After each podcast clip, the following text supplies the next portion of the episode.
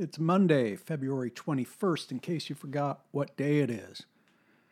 Boy, and looking at the date on my computer, which is what I've got to do, or I'd forget what day it is, I realize our mask mandate here in Dane County expires in a week.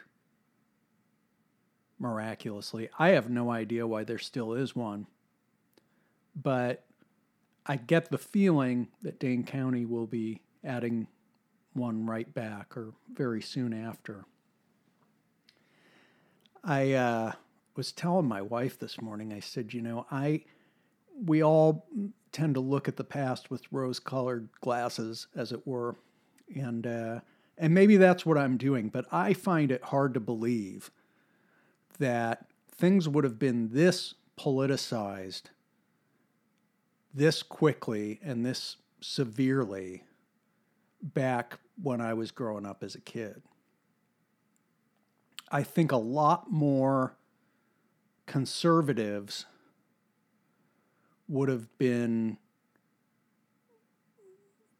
for lack of a better word, a lot more mainstream in their reaction to this. And I think the same can be true for a lot of liberals.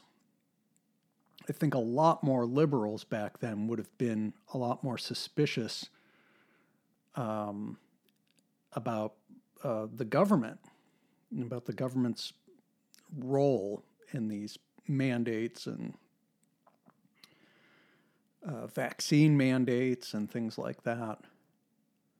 Maybe I'm wrong about that, but I I do feel it seems really obvious to me that things have become much more polarized than they were, and that's not to say that they weren't at the time, but it's much more so now.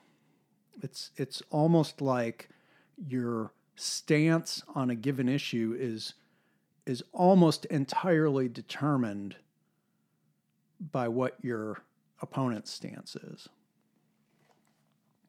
But the thing that bothers me more than almost anything is outside of the anarchists. You know, the anarchists are wrong about almost everything, but they're right about this. They don't trust the government and they don't care whether it's a Democrat or a Republican in there. This this um, embrace of government by liberals in my lifetime has been really, really disturbing to me. This idea that government is your friend and government's looking out for you. Don't care for it. In any case, that's not what I wanted to talk about today. I don't even know what I am going to talk about today. Obviously, I've missed two podcasts. I would apologize for that, except I'm not sorry and you're not paying for this. So, as I say, you get what you pay for. The reason for it is because I've been very busy with work, which is a very good thing. And I just have not wanted to lose momentum. So taking time out to do a podcast just seemed like, at the time, like it wasn't the right move. I'm still hard at work, but today it seemed like, okay, I can afford to, to do this, especially since I've gotten a lot of work done already today. And as soon as I'm done here, I'm going to go back to it for an hour or so, and then I'm going to take the afternoon off because my kids have the day off school. And they should be, as I'm doing this, upstairs watching a playthrough on YouTube of a game we got called Black Orchestra. This is a game, it's a co op game takes place in Nazi Germany, and each player is a conspirator plotting to kill Hitler. So it seems like it could be pretty cool. I like co op games. I mean, I, I'm very competitive. But if you, so if I'm playing a, a competitive game, I'm, I'm just going to take it way too seriously. But if you give me the choice between a competitive or a co-op, I'll I'll play a co-op every time. I don't necessarily like getting so competitive. And of course, those the co-op games are still competitive, but you're not competing against the other people you're playing with. Kind of the best of both worlds. That game is, um, I think it must have been a small game company that put it out because it's kind of hard to find and it was way overpriced everywhere I could find it. And then I put it on a wish list on Amazon and just kept an eye on it till it came down to normal board game levels, which is still pretty expensive, but it's not like a hundred bucks. So that's how I'm going to spend the afternoon today, hopefully, uh, killing Hitler.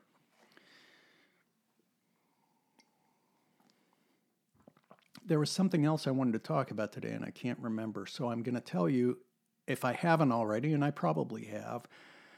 Um, but if so, we'll call it a recap. Uh, another co op game we've been playing. I mean, I know I told you we were going to play it, but I don't know if I reported back on it. it was uh, Dead of Winter, the zombie killing game. We've played that a bunch of times since, and it really has high replay value. Uh, and there are different scenarios, a good number of different scenarios and different goals. So that keeps it fresh because you can play uh, games with a longer number of rounds, which means obviously a much longer game. Uh, and in any case, there's always a different main objective. So in some games, you may want a lot of people who are really good at killing zombies. In other games, that may matter less. You may be leaning more towards people who have high ratings for search capabilities to find supplies and weapons and things like that. So when you have a, a game that is designed that way, then you can replay it over and over and never feel like you're playing the same game in a way. Uh, so that's pretty ingenious and really such, you know, that's one of the qualities in a lot of modern board games that that set them apart from the board games that I grew up with. Just terrible, terrible stuff. We kind of knew it was terrible at the time. Stuff like Monopoly and Sorry and I don't know what the hell else we played. My daughter is really into that stuff. She's been doing D and D, and I don't know if it's still quite the nerdy, the ultra nerdy thing that it was when I was a kid. Um, but she is, you know, she's in middle school and she is in game club, and they get together and play D and D every week. And she ended up getting a D and D cookbook out of the library, and she made dinner last night. It was awesome. I don't know, I don't know what any of the stuff was called, but it was. She made a nice uh, kind of sweet bread and uh, and a uh, ground beef. It, it, was sort of like a. I don't know. I guess, I guess it was kind of like a Salisbury steak, but with this really delicious fig and olive spread that went over it, and then some really wonderfully spicy potatoes that, of course, left me with heartburn. Everything leaves me with heartburn these days. One of the joys of getting old. If you were listening to my and watching my live streams that I was doing on Facebook Live when the pandemic started, you know that I was biking a lot at that point, and I have been for several years. But last year, late spring, I stopped because I have found that I just can't get as good a workout doing that. Like, if I want to get a really good workout, burn a lot of calories, I've got to be out for a couple hours. And I just don't have the time for that. So I said, you know, I, I think I'm going to go back to running. And the bad thing about running is I can't do it every day at my age. But what I also found, I went back to running and, you know, worked my way up relatively quickly to about three, three and a half miles a run, three days a week. Uh, And I was feeling pretty good about it, but then I ended up with a case of plantar fasciitis. And this was, I didn't realize it at first. I thought I could work through it. I couldn't. This was probably in June, maybe July. I am still suffering from this. It's still lingering. It's better than it was, but it's still lingering. But anyway, I said, okay, it looks like my running days are over. I'm just getting to an age where, you know, and I was I was getting other injuries, ankle, uh, knee pain, all this stuff. I think as you get older, it's just harder on your on your joints and tendons and so forth. So, uh, sat down with a wife and we decided to get an elliptical or it's it's it's not a traditional elliptical. It's one of these things, and I cannot remember the name of the company, which is funny because it sits there staring me in the face all the time. But it's uh, it's like a cross between an elliptical and a stepper, and they hook you up with iFit. So this is what they like. They pitch it as, um, you're paying for three years of iFit, and you get the machine for free. I mean, they could just as easily pitch it the other way. But anyway, so iFit, these trainers will train you in studio environments and in outdoor environments. And unfortunately, what I discovered is there aren't that many that are elliptical specific. So you can do like running ones, but it's not, it's just not really like you can do it, but it, it, you can't measure yourself accurately, like on the leaderboard or anything like that, because you're not actually running. You're using the elliptical. And I have yet to see any live classes that are for the elliptical. Um, they may have added some since the last time I looked, which was a couple weeks ago. But anyway, so I've been, and you can of course just work. You know, you can have the screen up there with a with a track on it, like you would get, you know, those machines you work out on in hotels and stuff. And I've done that once or twice, but I said I'm going to try to work out with some trainers. So I started working out with uh, iFit trainer Elyse Miller. Did I tell you about her yet? Um, she is an insufferably perky, pert, bubbly woman who um, if you if you ran into her in daily life and she was and she had that kind of overly upbeat attitude, you would just you'd cringe and you'd run away and hide. Or I would anyway. And yet I find it really really helpful when I'm working out. And so my workouts are intense, but they're not that hard. Um, because what she does, and some of the other trainers don't do this, but what she does is she constantly talks. There's no dead air. And so you're always, your mind is always processing what she's saying, not leaving you time to sit there and just think about the fact that you're working really hard and you're and you're getting tired and out of breath. You know, Elyse Miller always tells us you don't have to work out, you get to work out. Like I said, in day-to-day life, you would just you would just not want that person to be in the same room as you. Uh, but somehow it works. She's always telling you to smile. You know, you'll work out better if you smile. All this crazy stuff. And it works. I don't know how, but it works. So I've been, and I'm doing intervals mostly. So the the high intensity, um, you work really hard for a time and then you slow down for a time and you have these kind of rest periods. You're still moving, but you're not moving as intensely. And uh, it's been good. I mean, it's it's been good for my weight. It's been good, presumably, for my health. And I'm working out five days a week, which, you know, I wasn't going to do otherwise. And and one of the nice things about these high intensity workouts is the workouts themselves tend to not be very long. So seldom, if ever, am I going over 30 minutes. It's usually, you know, between anywhere from about 22 to 27 minutes. And I'm doing that in my basement, so I can I can justify the time for that. I've been really busy, like I said, but I've been able to to keep it that, and uh, also it doesn't seem to be bothering my foot. Boy, that plantar fasciitis, you get that pain right in the center of your heel, and it's just and it's worse at night. Like you get up in the middle of the night to take a leak, and if it, the first time you step on that, boy, that is rough. I don't really have anything else to discuss this week.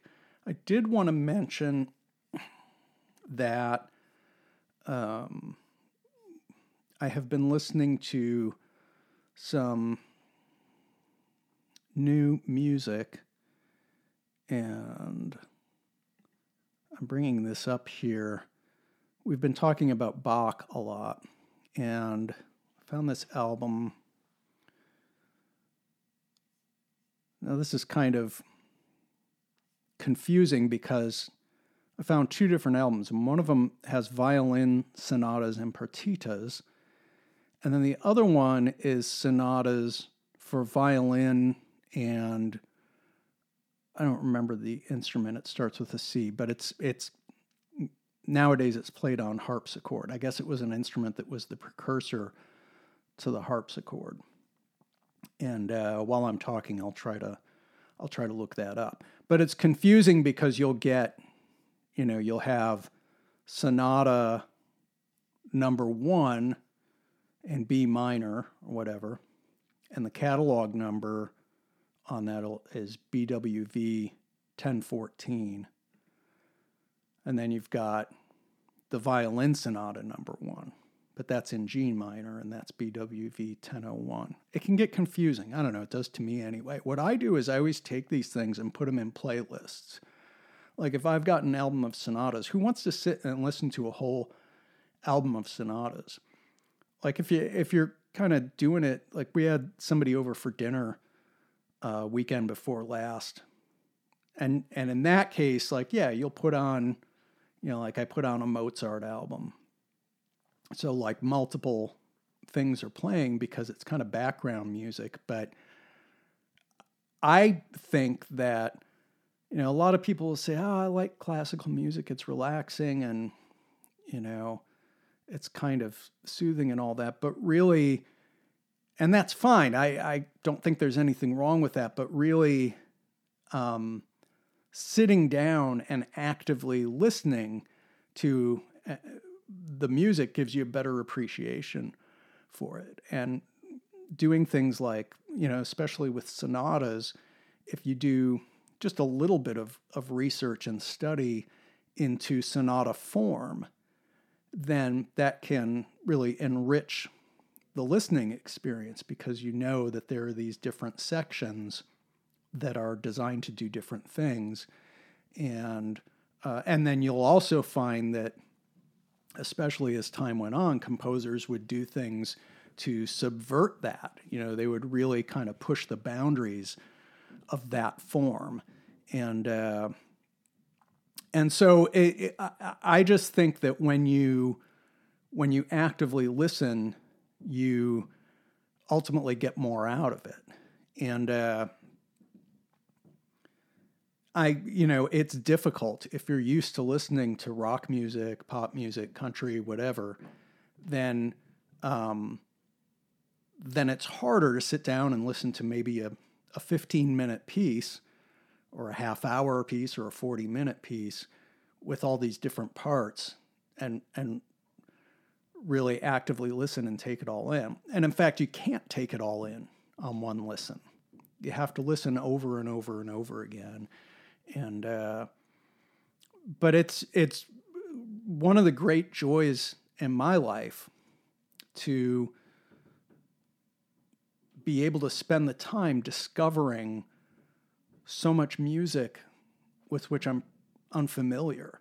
You know, even with composers uh, whose work I know reasonably well, like Bach's, I'm constantly discovering new pieces that I haven't heard before. And one of them is this sonata number one in B minor for the uh, the violin and whatever that instrument is.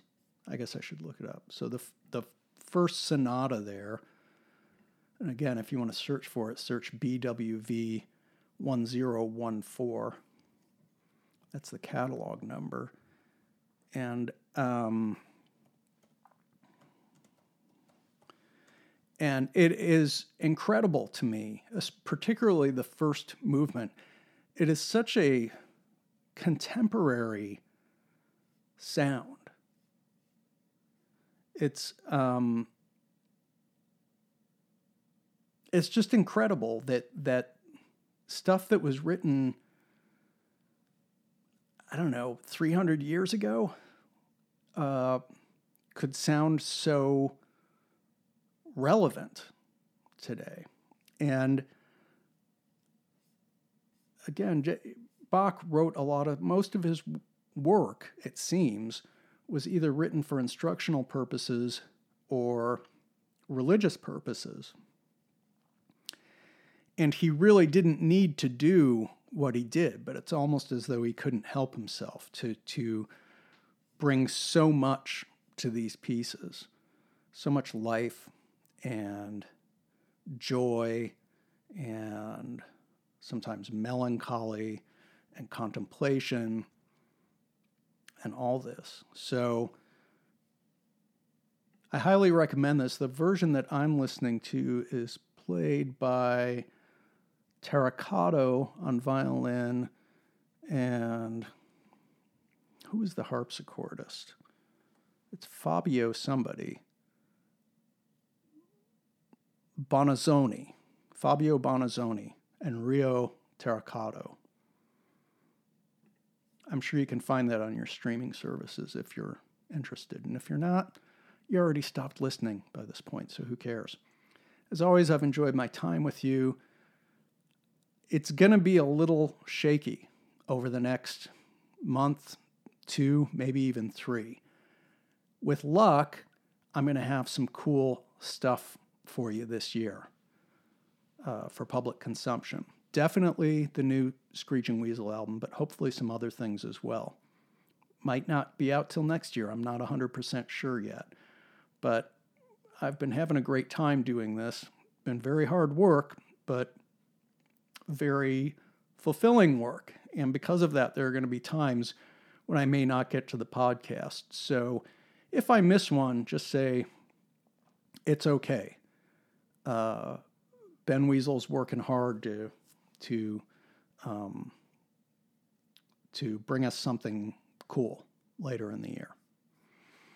Or don't. I don't care. In any case, until the next one, have a great week. Please remember I love you all very much. So long.